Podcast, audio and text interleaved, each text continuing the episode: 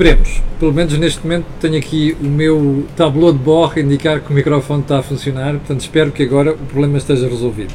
Como eu dizia há bocadinho, você está com o Think Tank, programa semanal de análise de economia e política com Joaquim Aguiar e com Jorge Marrão. O programa, como sabe, vai para o ar quase sempre às terças-feiras, a menos que haja indicação em contrário, e nós hoje decidimos começar um pouco mais tarde, porque como vocês sabem, está a decorrer ainda Inglaterra, Alemanha, e não queríamos que você ficasse privado do jogo e ao mesmo tempo não tivesse a qualidade de análise a que nos habituaram estes dois comentaristas. Antes de começarmos o programa de hoje, quero lembrar, como lembro sempre, que o canal tem uma parceria com a Prozis e que este programa em particular tem ajuda à produção do grupo Sendis Alidade. O que é que temos no menu de hoje? Olhe, pura e simplesmente analisar o país até as eleições de 2023 e perceber aquilo que nós podemos fazer para evitar a estagnação económica. A seguir, vamos à entrevista que Vasco Melo dá hoje ao Jornal Público. Joaquim, vamos começar outra vez pela questão... Então, começando outra vez, coisa que em contexto eleitoral fazemos pelo menos de 4 em 4 anos, e isto permite esclarecer um ponto que normalmente os eleitores não consideram, que é esta indicação de que a política não é instantânea, ou seja, não é a vontade de cada momento que faz acontecer as coisas. É preciso reconhecer os condicionalismos que vêm do passado e, sobretudo, é preciso rever o que foram as interpretações que fizemos no passado sobre aquilo que era possível obter e que afinal não se obteve. Ora, em 2023 vamos ser obrigados a refletir sobre o que é que aconteceu entre 2011 e 2015 e o que é que aconteceu de 2015 a 2023. Em 2011 há a necessidade de pedir ajuda externa, quer financeira, quer técnica, para resolver problemas de política económica.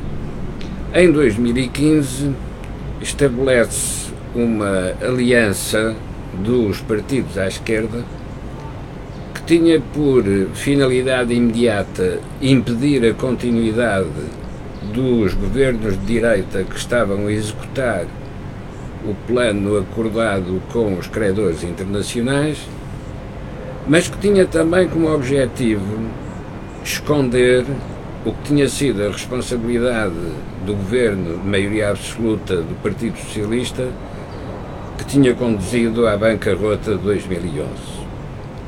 Ora, em 2015, o que se estabelece é uma bipolarização instrumental.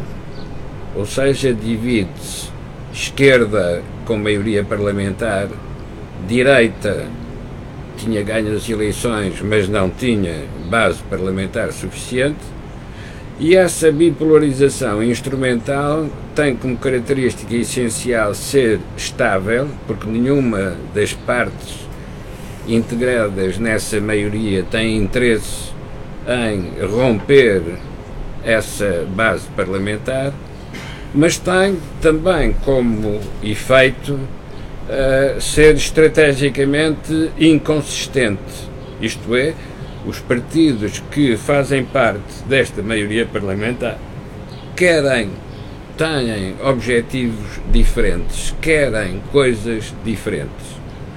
E embora haja um partido maior, que é o Partido Socialista, a verdade é que não pode livremente executar aquilo que seriam as suas políticas, porque está dependente da aceitação dos outros dois partidos que integram essa maioria parlamentar.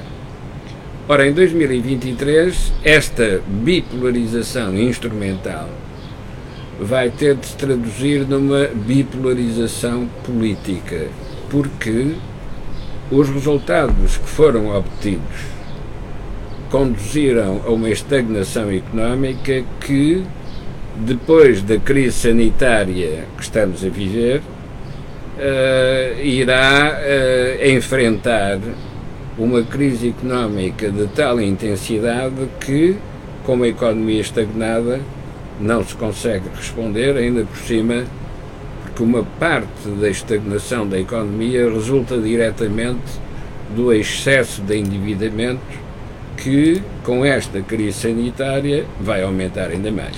Joaquim, deixe-me só interrompê-lo para perguntar ao Jorge qual é que é o primeiro take dele sobre esta questão.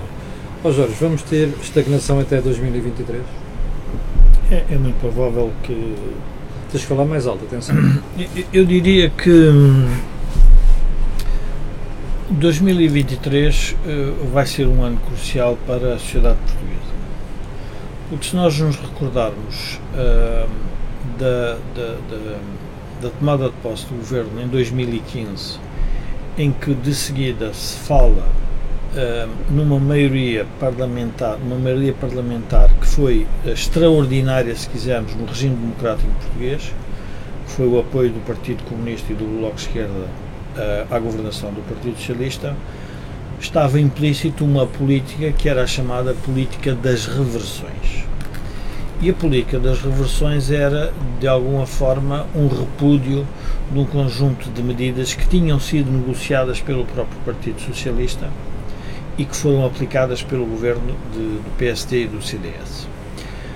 Passado este tempo todo, até 2023, a pergunta que nós vamos ter que responder, os portugueses vão ter que ter uma resposta.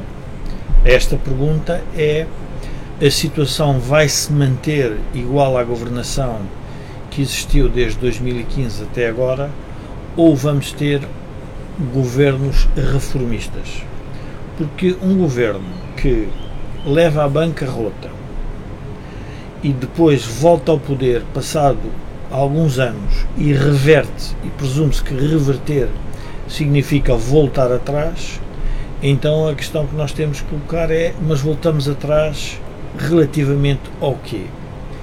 E então eu acho que se vão confrontar dois modelos políticos muito evidentes, que são o modelo político do que eu chamaria os situacionistas, os que gostam desta situação, os que querem viver com esta situação, e esta situação é uma dependência brutal em relação ao exterior, à dívida pública e em relação ao Estado, ou se queremos um país com uma característica muito mais reformista, se queremos voltar a competir, se quisermos, na liga que nos interessa, que é a liga dos países pequenos e que tem que ter crescimentos rápidos para voltarmos a ter uma sustentabilidade da própria sociedade como um todo.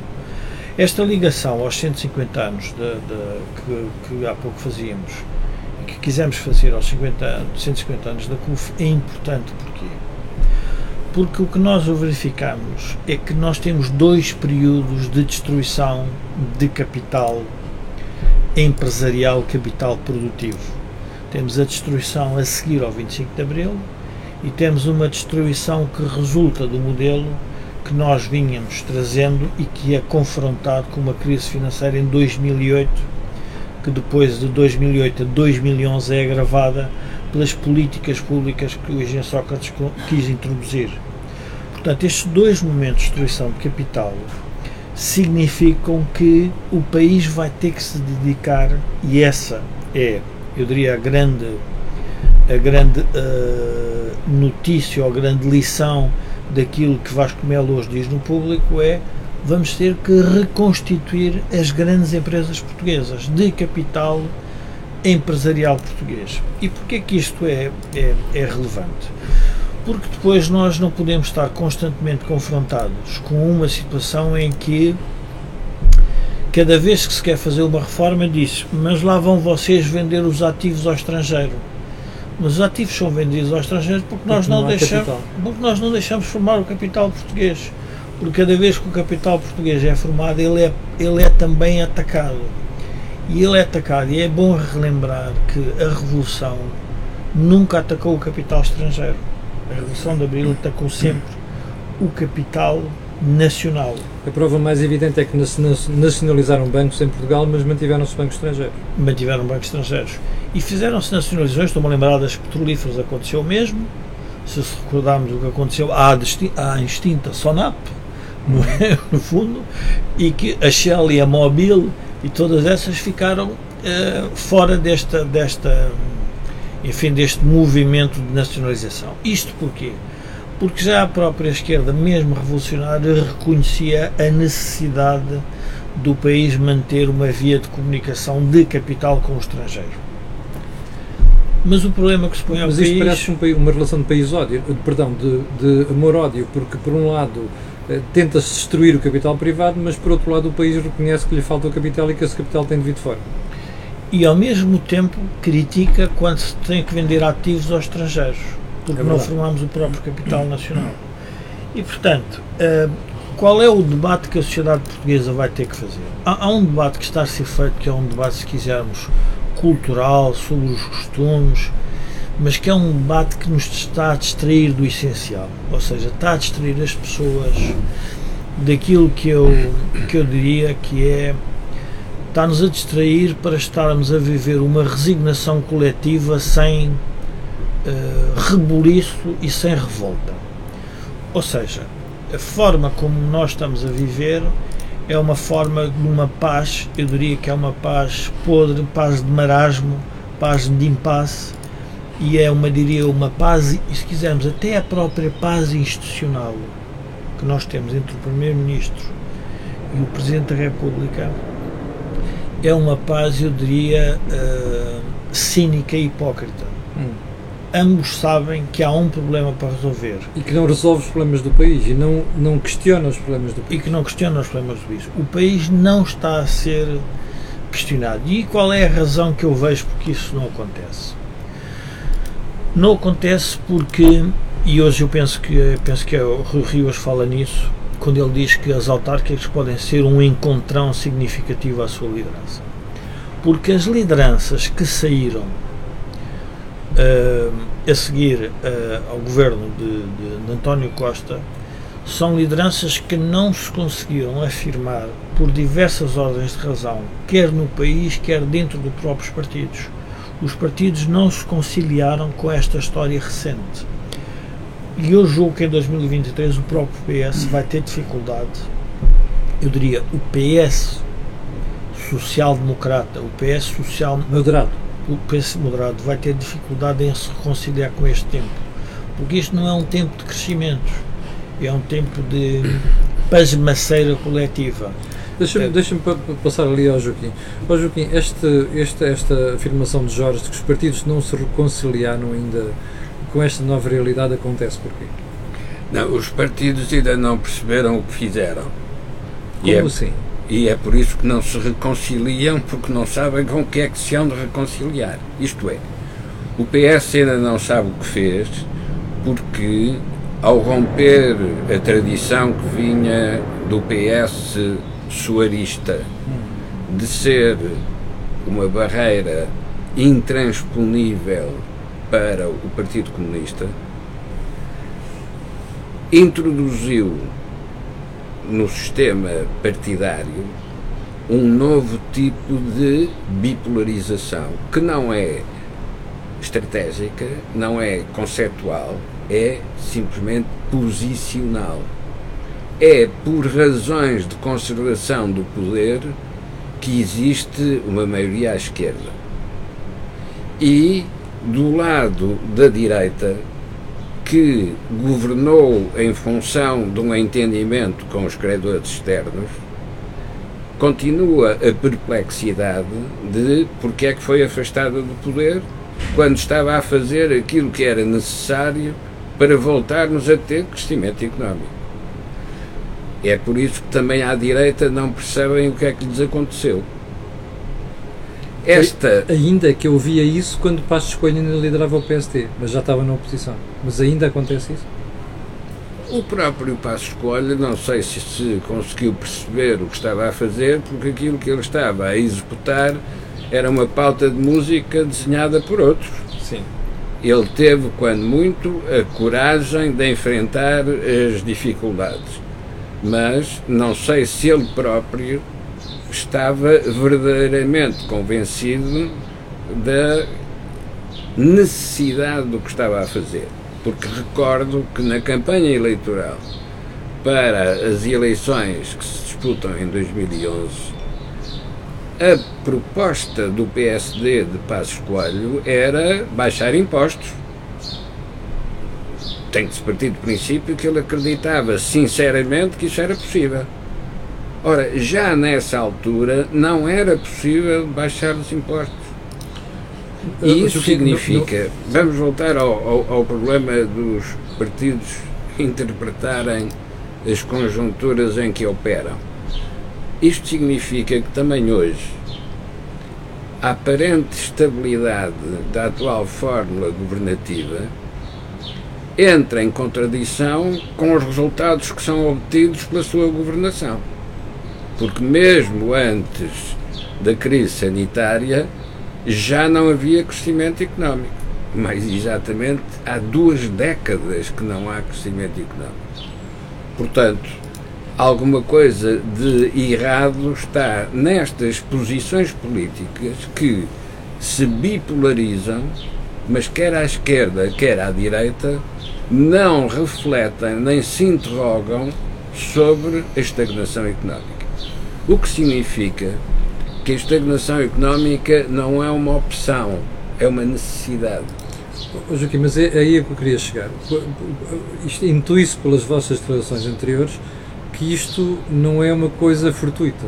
Que o Joaquim acaba de dizer que é uma necessidade. Mas porquê? Há pouco o Jorge Marrão falou sobre as nacionalizações e o tratamento de investidores portugueses e investidores estrangeiros. O requinte é ainda mais subtil, porque, por exemplo, numa empresa como a Lisnave, que tinha sócios estrangeiros e sócios nacionais, são nacionalizadas as posições nacionais e mantêm-se as posições dos estrangeiros. Acontece que um dos investidores nacionais, porque tinha uma posição acionista própria em nome individual, continua a fazer parte dos corpos sociais e é votado pelos acionistas estrangeiros contra aquilo que eram os votos das posições de capital nacionalizadas. Isto é, os próprios estrangeiros que eram, de certo modo, protegidos, no sentido em que não eram atingidos, manifestavam-se contra a política oficial que tinha sido desenvolvida, que era nacionalizar os portugueses e manter a proteção acionista aos estrangeiros. Ora, este tipo de contradição está associado àquilo que é a dificuldade em interpretar a nossa estagnação. A nossa estagnação resulta de termos dívida e não termos centro de acumulação de capital. Porque a dívida tem encargos financeiros que têm de ser pagos. Se não tiver centro de acumulação de capital, não tem investimento que permita aumentar a atividade produtiva para pagar a dívida. E, portanto, estamos presos numa zona de areia movediça. Deixa-me perguntar aqui ao Jorge. Jorge, tudo isto estamos aqui a falar, nós já aflorámos várias vezes na análise do Think Tank. Começámos a fazer o Think Tank há cerca de 3 anos. Nada disto mudou. Para ti não é preocupante? Parece que o país, os partidos não percebem o dilema que têm pela frente. Não querem interpretar. Pois. Camilo, eu vou contar aqui uma história para nós vermos e é importante esta chegada ao poder do Partido Comunista e do Bloco de Esquerda e porque é que a sociedade está a polarizar à roda de temas que o PS tinha ultrapassado quando Mário Soares fez uma barreira à esquerda radical. É importante perceber isto. Não é por acaso... Mas isso foi nos anos 70. Não, mas não é por acaso que nós estamos a discutir outra vez da mesma forma. E por isso é que o sistema está a ficar, eu diria, está a ficar, o debate político está a ficar doentio e altamente polarizado, porque o PS, ao admitir a chegada ao poder do Partido Comunista e do Bloco, está a criar uma agenda que é uma agenda de subversiva das instituições, da economia de mercado, do Estado de Direito, daquilo que nos fez voltar a crescer, que foi a nossa entrada na Europa. Eu vou contar uma história que me contou um empresário, como é que Vale do Lobo foi vendido a um holandês. Vale do Lobo é vendido a um holandês porque a empresa que fazia a exploração faliu. E os trabalhadores, em comissão de trabalhadores, decidiram que aquilo não podia ser vendido a um capitalista português.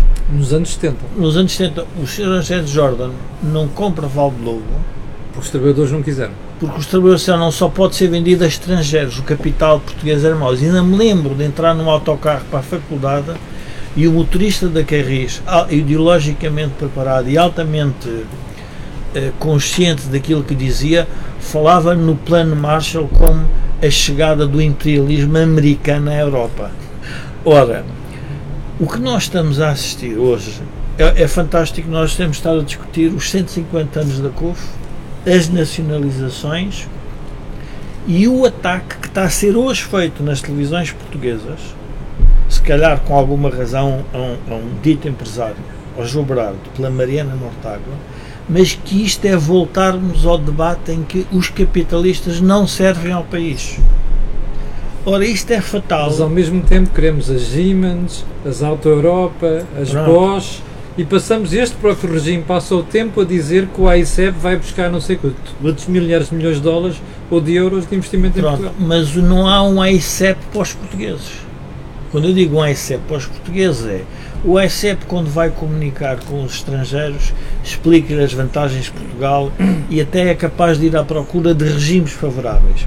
Mas quando faz... Não há um AICEP nacional. O AICEP nacional está dominado por uma agenda subversiva contra o capital, contra a economia de mercado, contra a iniciativa privada.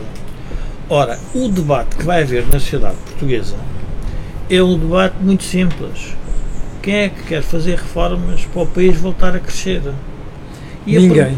Não. É que o problema é que nós não vamos ter possibilidade. Porque, Camilo, vamos também olhar para a parte social do país. Como o país modificou-se. O país hoje é mais urbano? Não. É mais urbano, mais suburbano, mais envelhecido.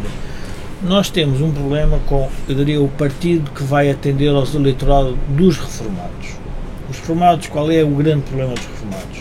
Se vão ter saúde de borla ou barata para passarem a sua vida da reforma? Se vão ter pensões? Se vão ter pensões. O número é significativo.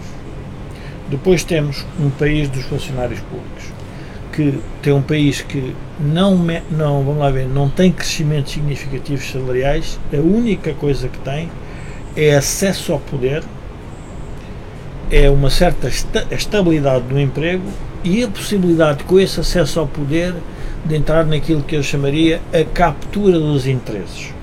Usar esquemas para ficar favorecido, que no fundo é todos os escândalos que nós assistimos em todas as instituições do Estado, quer as nacionais, as regionais, as autárquicas, todas essas instituições. Depois temos o quê? Temos o país das empresas exportadoras, que é um país que vive numa luta constante para estar no mercado global. E depois temos o país das grandes empresas, que é um país pequeno, com pouco capital, com muito endividamento ainda, e permanentemente atacado pelos poderes públicos. Portanto, a pergunta é como é que nós conciliamos esta sociedade com todos estes interesses divergentes? Ora, esta síntese vai ter que ser feita por alternativas partidárias. Não pode ser, não é possível, eu não estou a ver, que um partido sozinho, não é por acaso que a Troika pediu que fossem três. Porque disse, estes três, vocês conseguem aplicar isto. Quando um salta do comboio em andamento... O problema é que eles não amarraram que os queriam saltar do comboio. Pronto. não foi amarrado. E a pergunta é, como é que os portugueses vão amarrar um programa reformista? Deixa-me perguntar ao Joaquim. Joaquim, como é que a gente vai amarrar os partidos a esta agenda reformista? Não é diferente da situação que estávamos a viver em 1978. Na altura não havia aliança à esquerda, mas havia domínio da esquerda sobre as agendas políticas. E é nessa altura que o Sá Carneiro faz a proposta da Aliança Democrática. Isto é, a bipolarização é o modo de encontrar plataformas maiores do que cada partido isolado. Só que a bipolarização significa que no centro deixa de haver partidos. Estão lá os eleitores, porque a curva dos eleitores é uma curva normal. E porquê portanto, que acha que os partidos insistem no centro? Espera aí. Insistem no centro porque é aí que estão os eleitores. Mas na bipolarização o centro desaparece. Porque ou há à direita ou há à esquerda. Ora, em 2015, penso que por ingenuidade, porque, por exemplo, o Dr. Mário Soares não faria nunca isso, penso por ingenuidade, o atual Primeiro-Ministro promove ou responde a um convite do Partido Comunista quando este diz só não há governo se o PS não quiser. Mas, Joaquim, mas é por ingenuidade ou é com intencionalidade? Camilo, mesmo que seja por intencionalidade, continua a ser por ingenuidade. Isto é óbvia a intenção de ocupar o poder. Ocuparam o poder. E é aí que aparece a ingenuidade. Porque ao ocuparem o poder, ficaram amarrados aos resultados que obtiveram.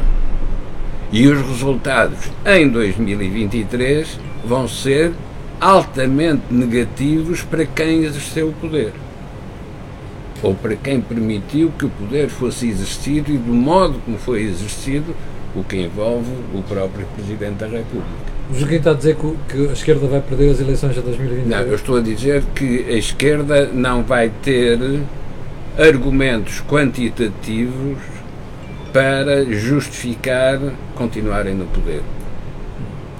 Porque de 2015 até 2023 os resultados económicos não são apenas decepcionantes, são insustentáveis, porque com o nível de dívida que temos e estas taxas de crescimento, é evidente que ficaremos necessariamente entregues aos credores externos. Não é a primeira vez na história de Portugal, mas é a primeira vez com democracia plenamente assumida e, portanto, a culpa é conjunta, é culpa dos partidos e dos seus dirigentes, mas é também culpa dos eleitores. Deixa-me perguntar aqui ao Jorge.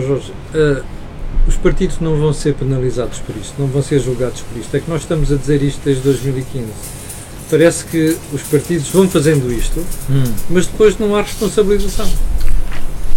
Camilo, vamos ver, a responsabilização dos partidos é o afastamento dos potenciais eleitores das mesas de voto, ou seja, é a abstenção. É quando os eleitores não se revêem no atual quadro partidário, não vão votar. Isto tem consequências, é quem governa o país é quem, no fundo, decidiu ir às urnas. Portanto, é natural que em 2023 este problema pode ser que seja haja uma mudança. Eu queria relembrar que nós, quando estamos a analisar e observar a sociedade, temos que também ler jornais, porque os jornais refletem aquilo que as elites estão a pensar que é relevante. Nós temos hoje, por exemplo, no Público, dois artigos interessantes. Temos um artigo de Maria Fátima Bonifácio que diz: o país é irreformável. Eu concordo com ela. Pronto. E depois temos um outro texto do João Miguel Tavares em que o que ele refere é que os historiadores da esquerda, apesar de reconhecerem que o atraso da sociedade portuguesa é anterior ao Estado Novo, nem sequer admitem que o Estado Novo tenha havido crescimento. Pronto. E foram esses historiadores que hoje estão a falar que estiveram na linha da frente das nacionalizações. É muito importante que se diga isto. Quando eu não me lembro perfeitamente de um livro pequenininho da minha faculdade, que eram os grandes grupos económicos, acho que era Belmira Martins, em que explicava os grandes grupos económicos. Nunca quis explicar, era verdade que havia concentração de capital em Portugal, e foi o que o regime entendeu para fazer o desenvolvimento, mas nunca quis explicar o que é que esses grandes grupos económicos trouxeram a Portugal. O que estava errado era o capitalismo. Mas esse foi o debate entre abril de 74 e novembro de 75. Perde novembro de 75. E quem volta a trazer essas pessoas para o debate, de outra forma, em tudo encapotado? O Partido Socialista. E o Partido Socialista vai ter que ser penalizado por isto. Porque quando nós olhamos para o panorama europeu, qual é o país da Europa que tem um Partido Comunista a ter a influência no poder, o Partido Comunista e o Bloco de Esquerda, qual é o país que nós temos? Nós chegamos atrasados a essas coisas, já aconteceu lá fora. Mas Camilo, reparem, mas nós temos de reparar como é que os jornais nos reportam a Europa. Os jornais em Portugal estão a reportar a Europa com uma coisa interessante, que é a chegada da extrema-direita. Era o debate que se fazia em abril de 74. Não deixar que os fascistas voltassem ao poder. E por isso é que se tinha que fazer a revolução, por isso é que se tinha que fazer as nacionalizações, por isso é que se tiveram que fazer as ocupações das terras. Hoje isso já não é possível nós na Europa. Vejamos o caso da TAP. O caso da TAP é um caso fantástico de como um contracionismo político do PS, em que nós todos vamos pagar porque não há uma estratégia muito evidente. Ou é uma empresa estatal, e isso tem um custo para o erário público e tem que ser assumido como tal, ou é uma empresa que compete na escala global e, portanto, tem que ser gerida e com o capital de quem achar que o tem e quer correr esse risco. Não, queremos fazer uma mistura das duas coisas. Temos que ter capital privado, mas ao mesmo tempo temos que ter intervenção do Estado. Ora, é esta dualidade que eu acho que ligeiramente nós estamos a perceber que não gera crescimento na sociedade portuguesa. E não gera crescimento por uma razão simples. Porquê? Porque a decisão política sobre capital não é uma decisão relativamente ao concorrente. É uma decisão que tem um objetivo político. Um economista americano que esteve em Portugal explicou-me uma vez uma coisa que eu me levou a pensar e que agora me leva outra vez a pensar sobre esta questão dos fundos que vêm da Europa. Ele dizia: vocês têm um PIB social superior ao vosso PIB real. Mas o que é que você quer dizer com isso? Distribuem mais do que queriam. Não, vocês têm mais infraestruturas sociais que muitos países ricos não as têm. O que eu estou a dizer, distribuem mais em vez de criar. Mas onde é que está o custo desse PIB social? Está na nossa dívida e na carga crescente de impostos. Ora, é sobre a dívida que, não sei se nós, é melhor lembrarmos o debate que havia sobre o manifesto para não pagar a dívida. Como é que fizemos o manifesto quando tínhamos 100% para não pagar a dívida? E agora, temos 130 e tal, não aparece ninguém a manifestar-se. Qual é a razão? Essas pessoas que fizeram o manifesto agora tinham muito mais razão para aparecerem. A menos que não te estejas a cortar o ordenado e as pensões. Porque estão a conseguir, através de uma política monetária, fazer aquilo que queriam fazer através da dívida. E, portanto, a incongruência política vai ter que ter um preço. Pode-se dizer, bom, mas os eleitorados vão levar tempo a perceber isto. Mas isto é o problema da democracia ou a solução da democracia. Leva tempo até que os eleitorados percebam isto. Mas os eleitorados estão a perceber. Já temos dois novos partidos na Assembleia. Temos um debate muito mais aceso sobre algumas matérias. Mas esse para ti é o sinal de que as coisas estão a mudar, o facto de havermos dois novos partidos no Parlamento? São dois novos partidos completamente diferentes do espectro partidário, que baralharam o espectro partidário.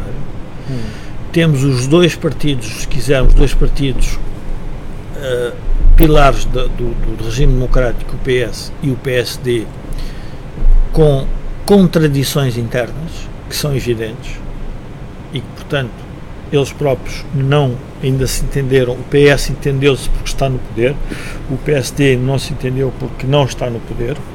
Se estivesse no poder, se calhar também estava diferente. E, portanto, tudo o que nós estamos a observar é realmente a ideia, essa é uma ideia, obviamente, mais catastrofista, mais pessimista, de Fátima Bonifácio, quando diz o país está irreformável. Há uma geração sempre em Portugal que diz que o país está irreformável. A pergunta que se faz, tem que se fazer a seguir é, e quando essa geração diz que o país está irreformável, o que é que aparece a seguir? Deixa-me perguntar ao Joaquim. Joaquim, o país está irreformável? Não, o país não é irreformável. Os portugueses é que podem ser irreformáveis. Joaquim, mas... isto era uma frase que um dia foi dito numa reunião com o presidente Yanes. O país tem sempre solução. Pode é não ser connosco. Ora, isso é uma coisa que... Quando diz connosco, é connosco portugueses? Não, connosco, na altura, os partidos que estavam no poder. E é isso uma coisa que os dirigentes partidários nunca devem esquecer. O país tem sempre solução, pode é não ser com eles. Porque o país continua. Ora, nas circunstâncias atuais, quando sairmos desta pressão de congelamento económico que decorre da paralisia da sociedade por causa da crise sanitária, quando sairmos, vamos ter que olhar ao lado para ver o que temos, onde estamos. E nessa altura vai ser inevitável concluir que não temos o que precisamos e não estamos onde queremos estar. Quem estiver no poder nessa fase paga um preço. E ou faz autocrítica e reflete em conjunto com os eleitores e muda as suas posições, ou não faz essa reflexão e de facto oferece o poder a outros. Acha que é por isso que nós estamos a ouvir pessoas a dizerem que o Primeiro-Ministro está em vias de ir para o estrangeiro, ou seja, encontrar entre aspas, um tacho lá fora para se libertar dessa responsabilidade em Portugal? Não seria novo, e recordemos o Dom Carlos quando ia passear para o estrangeiro e depois dizia não quero voltar à piolheira, e portanto até os reis tinham essa imagem do seu próprio reinado. E de facto, quem sabe o que um primeiro-ministro obrigatoriamente sabe, ou um presidente, muitas vezes acordará a pensar que gostava de estar de outro sítio. E não são poucos os nossos ex-primeiros-ministros que vão para Presidente da União Europeia ou para Chefe das Nações Unidas, onde têm imenso sucesso, porque o problema não é a capacidade deles, o problema é as condições onde aplicam essas capacidades. Mas foram eles que criaram as condições aqui, Joaquim? Mas também foram eles que depois de as terem criado foram embora, claro. Não é? Por alguma razão foi, não ficaram cá para trabalhar nas condições que eles próprios tinham criado. Bom, mas voltemos ao que é que vai ser o tal período entre o fim da crise sanitária e as eleições de 2023. Vai ser o período da clarificação, porque à esquerda o Partido Socialista terá de decidir o que é que quer fazer com os seus parceiros de viagem. Os próprios parceiros de viagem vão testar nas eleições autárquicas o que é que lhes está a acontecer. Ora bem. E, à direita, os partidos que não estão com o Partido Socialista, e não estão porque o Partido Socialista não quis, em 2015, fazer essa ligação que seria idêntica àquela que Mário Soares fez com Mota Pinto, mas os partidos à direita terão de pensar como é que estabelece o seu próprio programa em função dos resultados que o Partido Socialista obteve, porque o país que vamos ter é aquele que o Partido Socialista fez, e como é que se atua perante isso. Não pode ser, numa atitude como foi a de Passos Coelho, de ficar muito surpreendido de ter ganho as eleições e afinal estava em cima de uma bancarrota. Não, é em cima da bancarrota que as eleições se vão disputar. Então o Joaquim está a dizer é que as próximas eleições legislativas a direita corre o risco de herdar outra vez um país falido, é isso? Bom, isso quer a direita, quer a esquerda, seja quem for que governa a partir de 2023, está a governar um país falido. O ponto é outro, é quem é que trouxe o país a essa situação. Porque já lá tinha estado, estava a conseguir sair e afinal agora verifica-se que voltou outra vez à mesma situação. E é aí que vale a pena repensarmos o que é a bipolarização. A bipolarização tem a particularidade de os partidos ao centro desaparecem, mas os eleitores continuam lá. E, portanto, tudo depende, para decidir quem ganha, tudo depende onde é que se desenha a fronteira da bipolarização. Se é favorável à direita ou se é favorável à esquerda.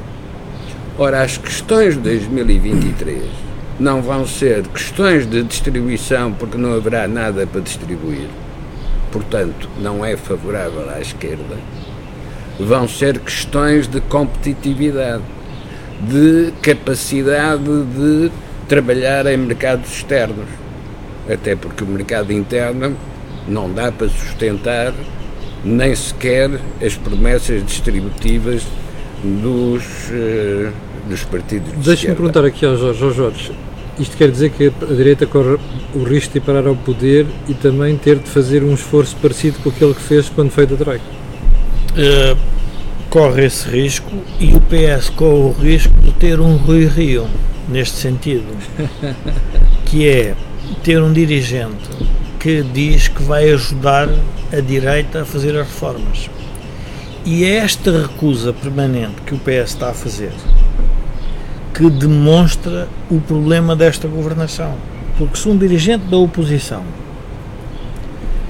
que se predispõe a fazer reformas e o partido que está no poder não as quer fazer, o que é que ele está a dizer em termos práticos? A pergunta é, vai acontecer, e o Joaquim tem razão quando diz o seguinte, está cuidado dos seus tachos. Mas o Joaquim tem razão quando diz o seguinte, cuidado, porque quando a direita construir o seu programa para chegar ao poder, tem que construir sabendo que do outro lado tem um PS que também teve um resultado. E esse PS tem que estar em turbulência, porque é um PS que vai dizer, mas eu estou a favor do quê? E vou ajudar, ou eu perdi e não vou ajudar. E, portanto, é isso que o país vai viver. E temos que nos lembrar de uma coisa que, no meio destas, enfim, tanta informação, nos esquecemos. Nós só não temos uma troika agora em Portugal porque temos um BCE. É verdade. Ponto. Não há mais nada. Mas diz-me uma coisa, tu não achas que o resto da Europa, nomeadamente os alemães, podem se cansar de ver que há países que estão, em vez de fazer reformas, estão a levar um free ride do BCE? Camilo, o que eu talvez desafiasse as pessoas a perceberem, o problema é, o país não pode estar, todos os países são dependentes, se quisermos, de crises externas, mas nós não podemos ter como projeto nacional viver à conta de terceiros. Nós temos que ter uma estratégia se quisermos, de alguma autossustentabilidade. E quando o Primeiro-Ministro, quando diz, mas ficaram eliminados, o Primeiro-Ministro ter falado no cheque do banco, mas é o que toda a gente está à espera, é porque se me disserem que é só o Primeiro-Ministro, não é verdade.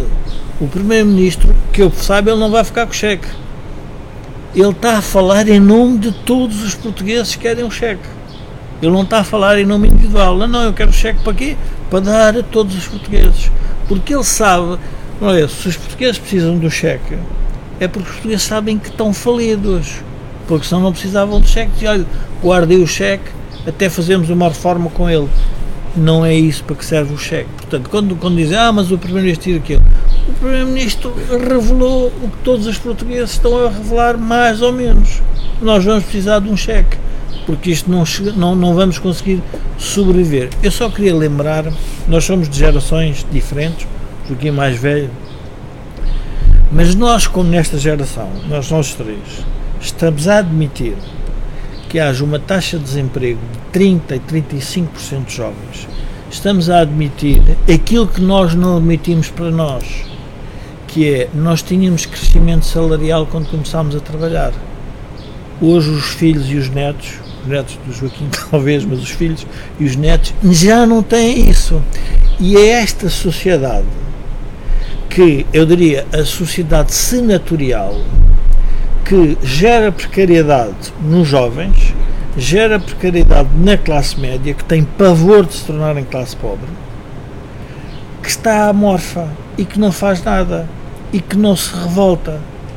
E então estamos dependentes do quê? Bom, estamos dependentes de uma comunicação social que eu acho que, em algumas matérias, vive olhar para forma, mas de forma provinciana, ou seja, interpreta os movimentos não em benefício de Portugal, mas em benefício de manter a situação que Portugal tem hoje, em vez de fazer a pergunta ao contrário: o que é que está a passar lá fora para os outros países crescerem e nós não crescemos? Não, a comunicação social começa... Eu lembro-me de um artigo, um debate que houve entre o ex-dirigente da Iniciativa Liberal, Guimarães Pinto, e Bárbara Reis, em que a Bárbara Reis se dedicou a explicar que a Irlanda era um insucesso. Eu pensei para comigo, mas porquê é que não faz a pergunta... Bárbara Reis, antiga diretora do Público. Não, mas é importante perceber, porquê é que não fez a pergunta ao contrário? O que é que eles estão a fazer para nós termos sucesso? Não, estão a dizer, a maneira de eu justificar que Portugal está bem é explicar que o outro caso é um insucesso. E é um insucesso porquê?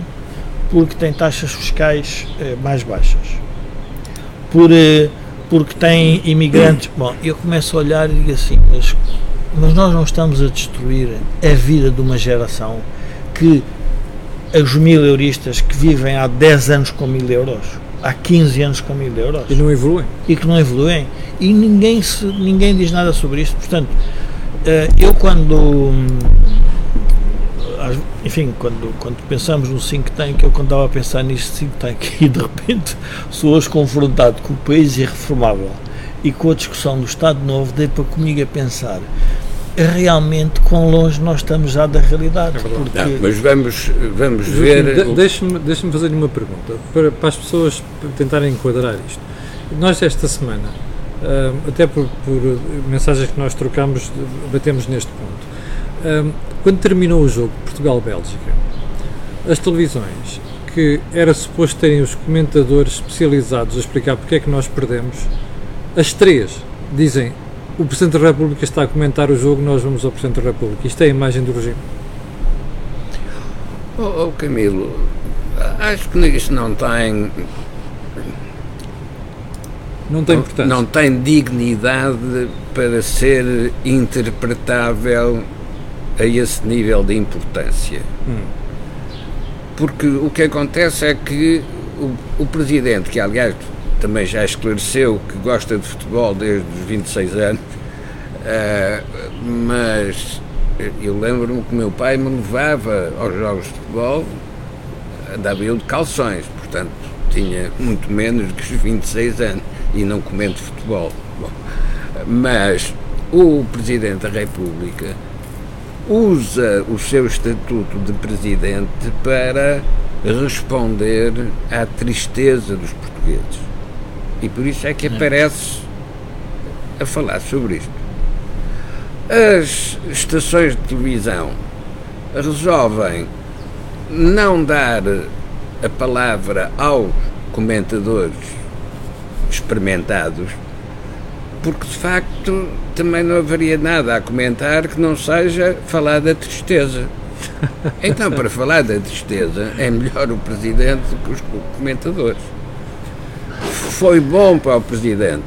Não, fica associado à tristeza, quando a questão de fundo, do meu ponto de vista, deveria ter sido outra, que alguns comentadores a seguir sublinharam, quando diz: é o treinador, neste caso o presidente, que não percebeu que a qualidade dos jogadores, isto é, do país, tinha mudado entretanto, desde os tempos em que era preciso defender, para os tempos atuais em que temos muito bons atacantes.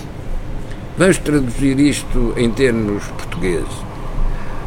Já não estamos no tempo de jogar no mercado interno, mas já temos quem tem a capacidade para jogar no campo do adversário, isto é, no mercado externo, nas exportações. E isso acontece tanto com o futebol como com as empresas, é curioso. Ora, o que seria importante é que o treinador, neste caso o presidente, não viesse falar apenas na tristeza, mas tivesse interpretado o que é que acontece numa sociedade que deixou de crescer, mas que mostrou, em alguns setores, que é capaz de crescer.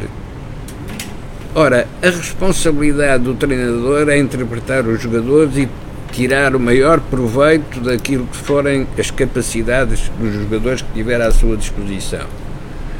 Também nesse sentido, a responsabilidade do presidente não é chorar na tristeza, é, pelo contrário, ter interpretado antecipadamente qual foi a mudança na qualidade dos operadores.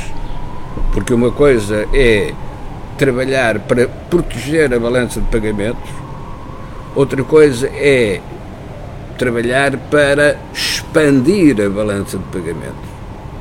E nós, de facto, com o tal programa da Troika, estávamos a conseguir expandir a nossa balança de pagamento, estávamos a abrir para os mercados externos e depois voltámos a fechar outra vez.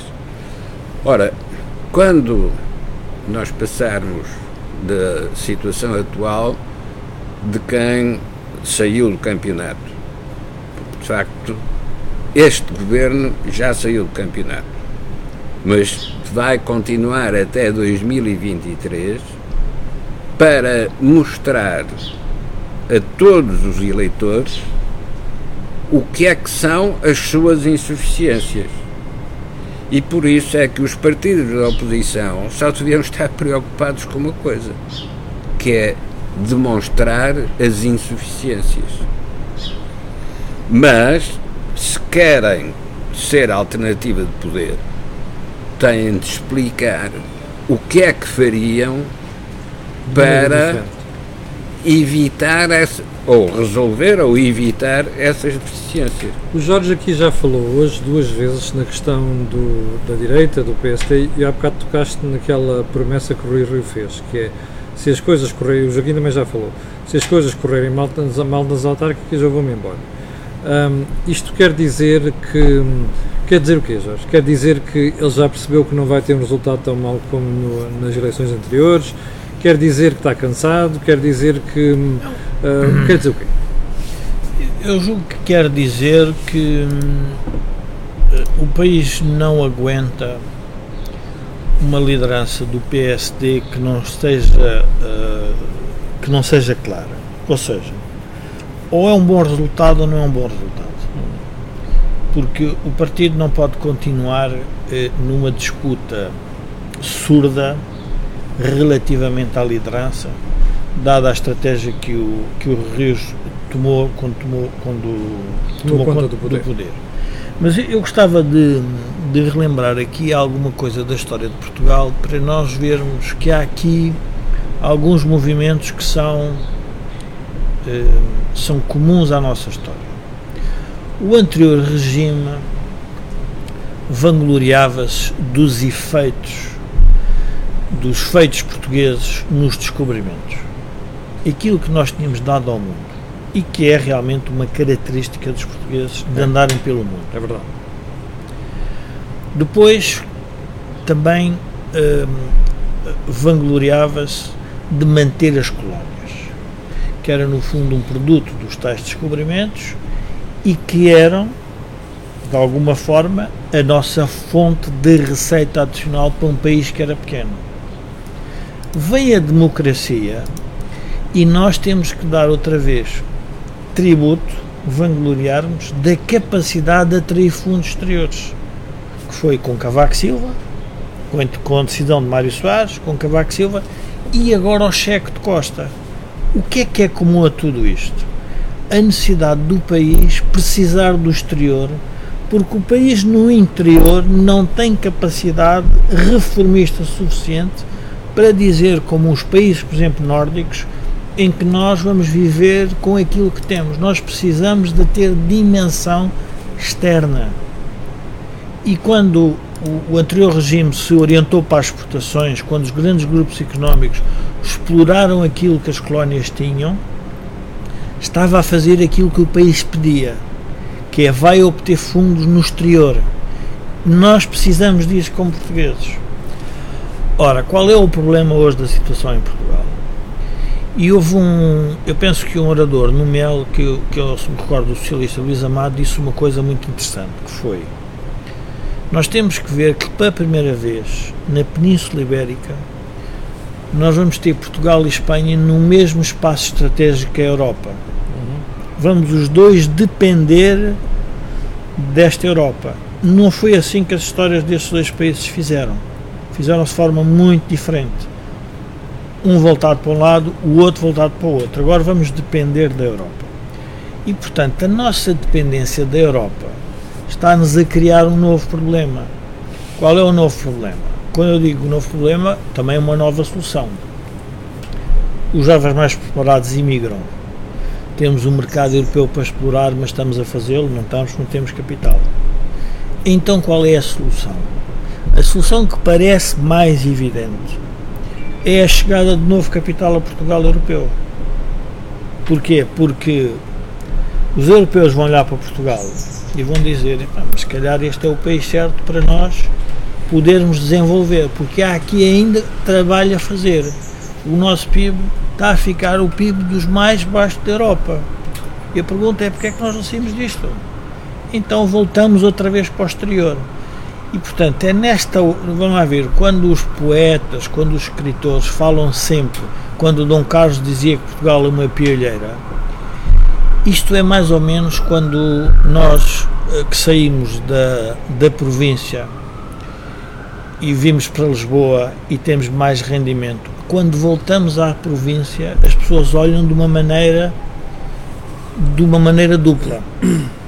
Eu podia ter tido aquela vida, mas podia também correr mais risco. As pessoas preferiram outra coisa, preferiram se calhar a estabilidade daquele modo de vida. O país, portanto, vai se debater, e por isso é que 2013 é importante, porque aí vai ter que se debater com estes dramas, que são dramas sociais, são dramas individuais, mas são dramas políticos, que é: o país quer voltar a correr risco, quer voltar a descobrir o mundo, quer voltar a ir aos novos descobrimentos, ou não quer. E o país não está a querer isso, porque o país está a discutir o cheque. Amoleceu. Ora bom, mas ao discutir o cheque está a entrar numa armadilha, porque está a discutir o Estado, ou seja, o Estado é o distribuidor do cheque. Exatamente. E com isso vai rasgar o cheque sem nunca o ter utilizado, porque com o Estado nunca poderá ter mais resultados do que aquilo que já teve, porque o Estado já controlou tudo. Ora, é esta escolha que obriga a pensar o que é que foi a evolução da monarquia, porque a monarquia também era o centro patrimonial mais importante, era o rei. Ainda havia a igreja, mas depois com a nacionalização dos bens da igreja já nem isso havia. Joaquim, deixe-me só dizer que eu esqueci uma coisa e pode ajudar os portugueses a perceber esta evolução. Temos histórica 30 segundos para fechar. Remessa das colónias, remessa de imigrantes e agora é remessas da Europa. As três nós remessas. Somos um país de remessas, ou seja, as pessoas estão sentadas à espera da remessa.